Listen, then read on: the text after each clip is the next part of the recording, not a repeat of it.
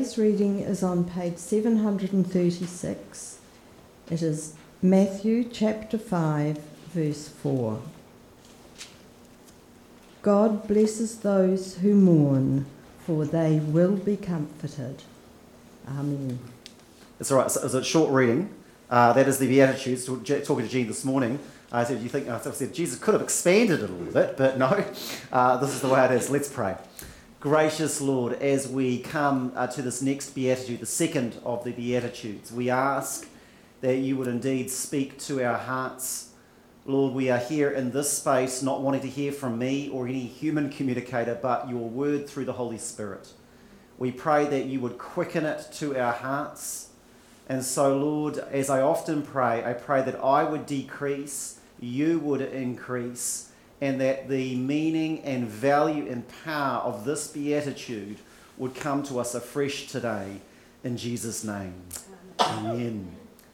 Uh, have you ever done something so awful, doesn't have to be a sin, but something so awful, could have been a terrible mistake at work, bad day at the office? Have you done something so awful that did such damage, that caused you such consequences, that you were filled so much with grief you never did it again? Perhaps it was a childhood experience or something like that, or a bad day at the office. Your hand was burnt so badly you never wanted to touch that particular element again. The emotional pain you felt was so bad, or the regret or the shame, uh, that it means that you never went back to doing those particular, that particular act. This morning we're looking at blessed are those who mourn. And there's three things, for they shall be comforted. There's three things I want to look at this morning mourning over our sin, are our hearts too hardened to sin to genuinely grieve its impact on our life? The second is tear our hearts, not our clothes. I'll get into that. It's a, it's a passage from Joel. And three, in God's upside down kingdom, a broken heart leads to God's comfort or gutsy guilt. So, we're carrying with our summer series on the Sermon on the Mount, which I've called the Jesus Manifesto. It's Jesus' kingdom values for those who are his followers. It's his preeminent values. If you love Jesus and you want to follow him, here is, in a nutshell, in 10 minutes reading time, his key values to those who would want to follow him. And his first beatitude that he gives is Blessed are those who are poor in spirit, for the kingdom of heaven is theirs. Jesus starts by saying that his kingdom is an upside down kingdom where everything seems back to front. It's highly offensive both 2,000 years ago and I think to many modern hearers. He's saying, Blessed, rich are you if you acknowledge your spiritual poverty. What? How does that work? The poor in spirit acknowledge their spiritual need of God. They know that within themselves they're not spiritually good enough. They're a failure within themselves and so need God. And so to them, through the grace of God, is the kingdom of heaven. Unlike those who think they're morally or spiritually rich in their own strength, the poor in spirit confess their sin and receive forgiveness. There's actually a beautiful, inclusive equality about the Christian faith. And many of, the, many of the things of the world, it's a very meritocracy. You either succeed or you fail. There's a ranking system, and that is life. But with the Christian faith, there is actually a highly inclusive equality to the faith. But there is a key or a catch. You could call the key or catch humility or repentance. It's acknowledging our spiritual need of God. Those that think they're, they're, spiritually or morally awesome, uh, well, there's no need to apply. You're spiritually rich. Uh, you already think the kingdom of heaven is yours uh, because you've worked for it. But for the spiritually poor who cry out to God, Jesus says God blesses them, for the kingdom of heaven is theirs. And then he continues in his upside down kingdom by now saying, in effect, happy are the unhappy. Happy are the unhappy, right? You get to see this. It's like eh, you can, you can imagine being a listener going, What is Jesus getting at here? Why are the unhappy happy? Why are those mourn going to be comforted? Well, no doubt God will give comfort to those who seek Him while they're grieving the loss of loved ones or some other devastating loss in their life. And at times, in times of loss or grief, and of course, uh, my own situation, this is near and dear, I have used this verse and it's appropriate to do so. However, in its context, this is not about those grieving losses of relationship or people dying. Remember the context. The, the first beatitude is for those who are poor in spirit. And now, for those who are poor in spirit, who recognize their need and acknowledge that within themselves they're morally, spiritually bankrupt, there is a mourning as they look within themselves and notice the vileness or sin of their own lives. And yes, I realize how offensive this is going onto YouTube with the whole self esteem gig that's out there. But this is what Jesus is getting at it's those who have a profound grief over their sin. God blesses those who mourn, for they will be comforted. So, a question Are our hearts, and I'm aiming this mostly at myself, but perhaps there may be one or two in the, in the congregation this applies to as well. Are our hearts too hardened or apathetic to sin, to grieve it, to grieve sin? Today we see in many churches an emphasis on happiness, on people having a good time. A lot of the larger churches are like rock concerts, nothing wrong with that. I'm not judging mega churches here, where people leave feeling uplifted. The worship has plenty of praise but little lament.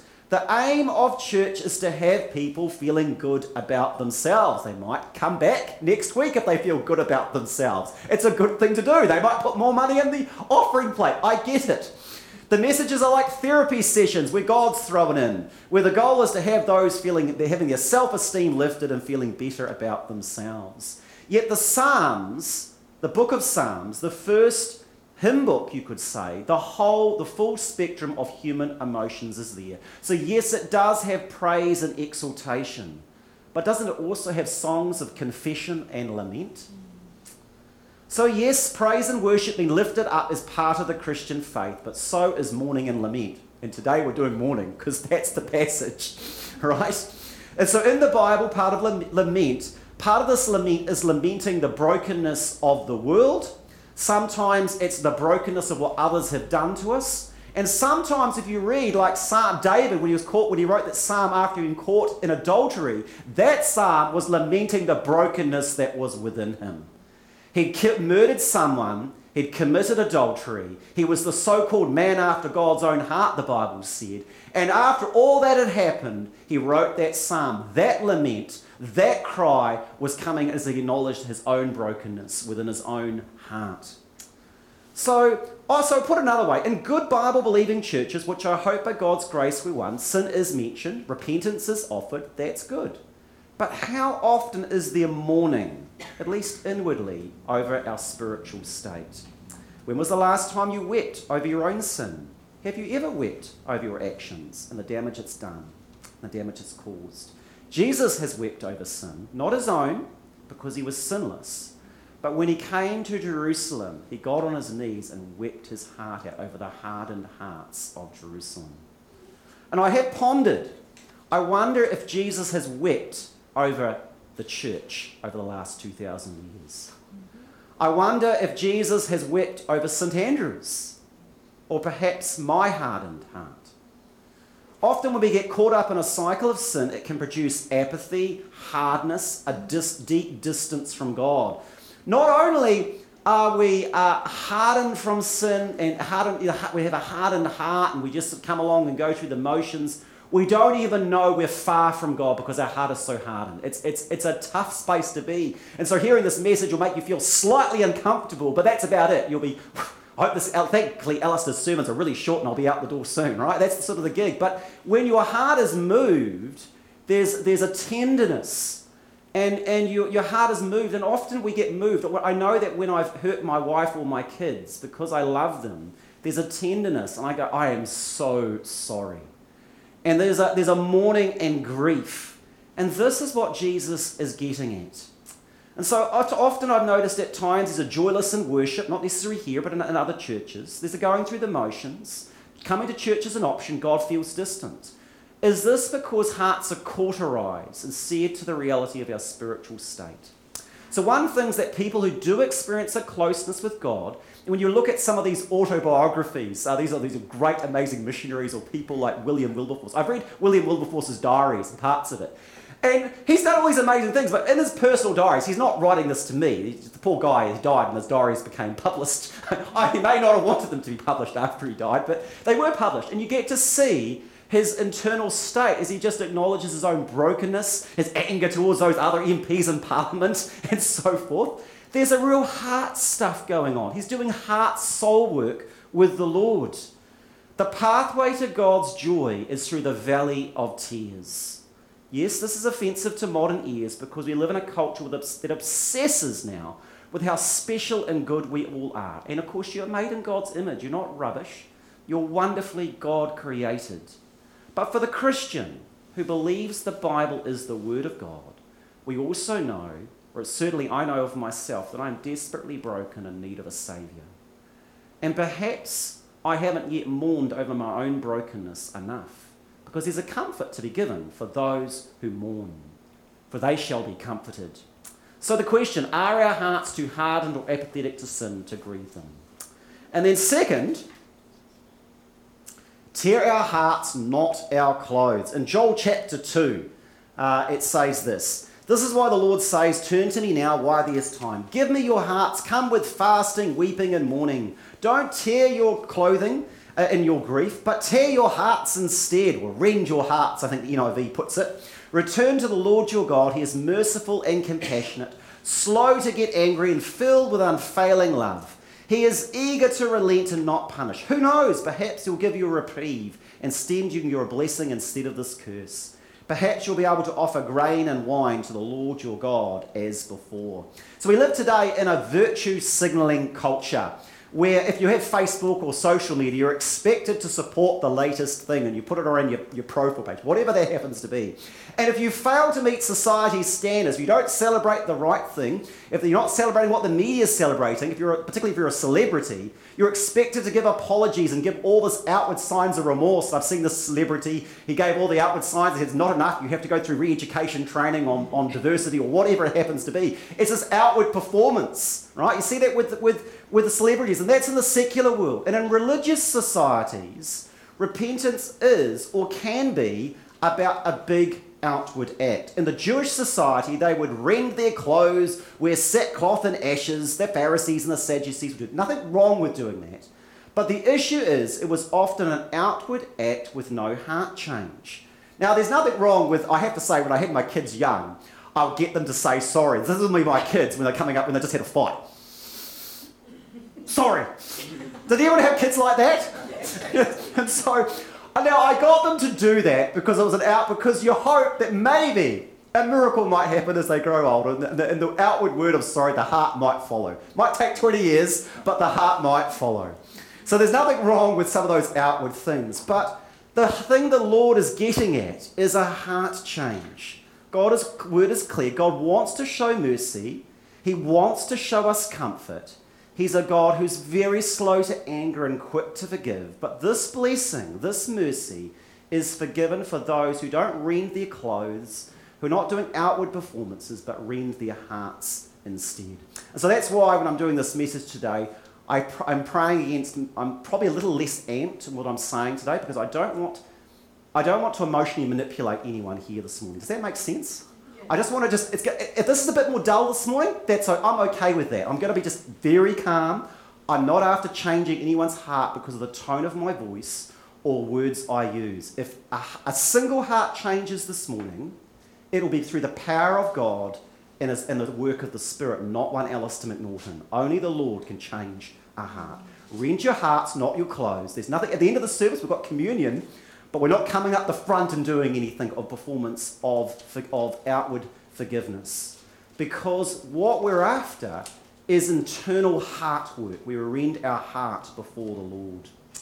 And so when Jesus says, Blessed are those who mourn, he wasn't trying, so when Jesus said, Blessed are those who mourn, he wasn't trying to create people who sit there going outward grief, right? What he was doing is that when you go through mourning and grief, what happens? You have a broken heart you feel absolutely devastated. I know what it was like when I heard that Catherine only had six months. It's utter heartbreak. Your heart is just, I'm looking at Catherine and I, am she's in so much pain. I'm utter, I've got a crushed spirit. And, it, and out of that comes mourning. And it's, it's a mourning that comes from a crushed heart. What the Lord is after is that crushed heart over our sin. And out of that crushed heart comes mourning. And then, thirdly, in God's upside down kingdom, a broken heart leads to God's comfort. Where there is gen- genuine, godly, heartfelt mourning over sin, there is divinely given comfort. God blesses those who mourn, for they will be comforted. Or in Psalm 34:18, the Lord is close to the brokenhearted. He rescues those whose spirits are crushed. I, I have a friend, he'd given his life to Christ as a teenager. Uh, and he was involved in open air campaigners. He was on the beaches evangelizing, and Lord used him powerfully. He entered his 20s, he got married, his marriage got into difficulties, he, his, he got divorced, and in the process of the separation and divorce, he wandered away from the Lord. His 20s, 30s, 40s, and 50s happened. Two more broken marriages, many relationships in and out. He was seeking uh, uh, enlightenment in the mountains of the Himalayas and Buddhist temples, all sorts of things, a million miles from Christ. And then at late, his late 50s, early 60s, he had, he had a prodigal moment. He came back to the Lord, he repented, and all these amazing things happened. But the Lord, but Satan was still, we have this thing of a mighty fortress that talks about devils and temptations. Well, after this repentance, he got involved in a relationship where he went too far physically. And uh, he was devastated. And he said, Alistair, I was on the ferry coming back and I just rolled into Picton. And there was this ramp, and I, with all my heart, I was at the lowest point in my life. I thought, I failed again, a lifetime of failures. And this is one more failure to cement my entire life where I've just failed the Lord in everything. He said, I just wanted to drive off that into the water and end it all. And then he heard the word of the Lord. The Lord is close to the brokenhearted. He rescues those whose spirits are crushed. And he walked off that and he's never gone back to those previous pathways again. The Lord gives a comfort to those who know that they're spiritually poor. And that for those who mourn that spiritual poverty, he comforts them. Do you know this comfort this morning? Have you encountered it? It's only for those who know they're spiritually poor. So, what is this comfort? How does it work? Well, one little part of it is this, and it's from Micah 7. And do not gloat over me, my enemies. All right, whatever those enemies are, let's say, you know, what a useless Christian you are, or whatever the circumstances. For though I fall, I will rise again. Though I sit in darkness, the Lord will be my light.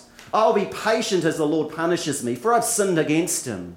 But after that, he will take up my case and give me justice for all I have suffered from my enemies. The Lord will bring me into the light, and I will see his righteousness. In this passage, Micah is saying, yes, God's angry. Yes, there are consequences for our, for our decisions we do or sin. He's sitting in, in darkness. It's awful. Life is tough. There's a season of living through the consequences of our actions. And for some actions, it can be a lifetime.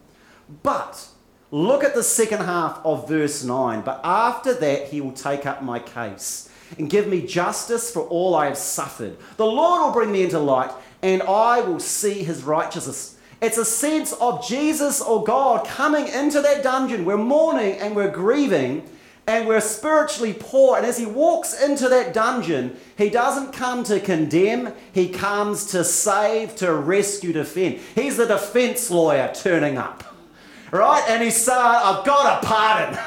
and you know what? Yes, you've screwed up, but I still love you. And actually, you've got a lot going for you. This is the comfort of my Lord. And I have to say, at times when I've ministry screwed up, there's a few situations I've said words that I really regret, and some people have left the church.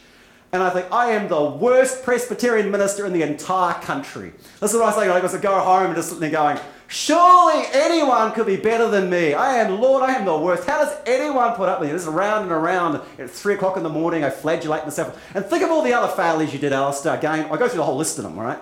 And what happens in that space as I'm mourning? Well, the Lord comes in and he says, You know what, Alistair? Yes, you are a bit of a screw up as a Presbyterian minister. But I'm not finished with you yet. And he gives comfort to those who mourn and he comes in my defense. And so, this is the comfort.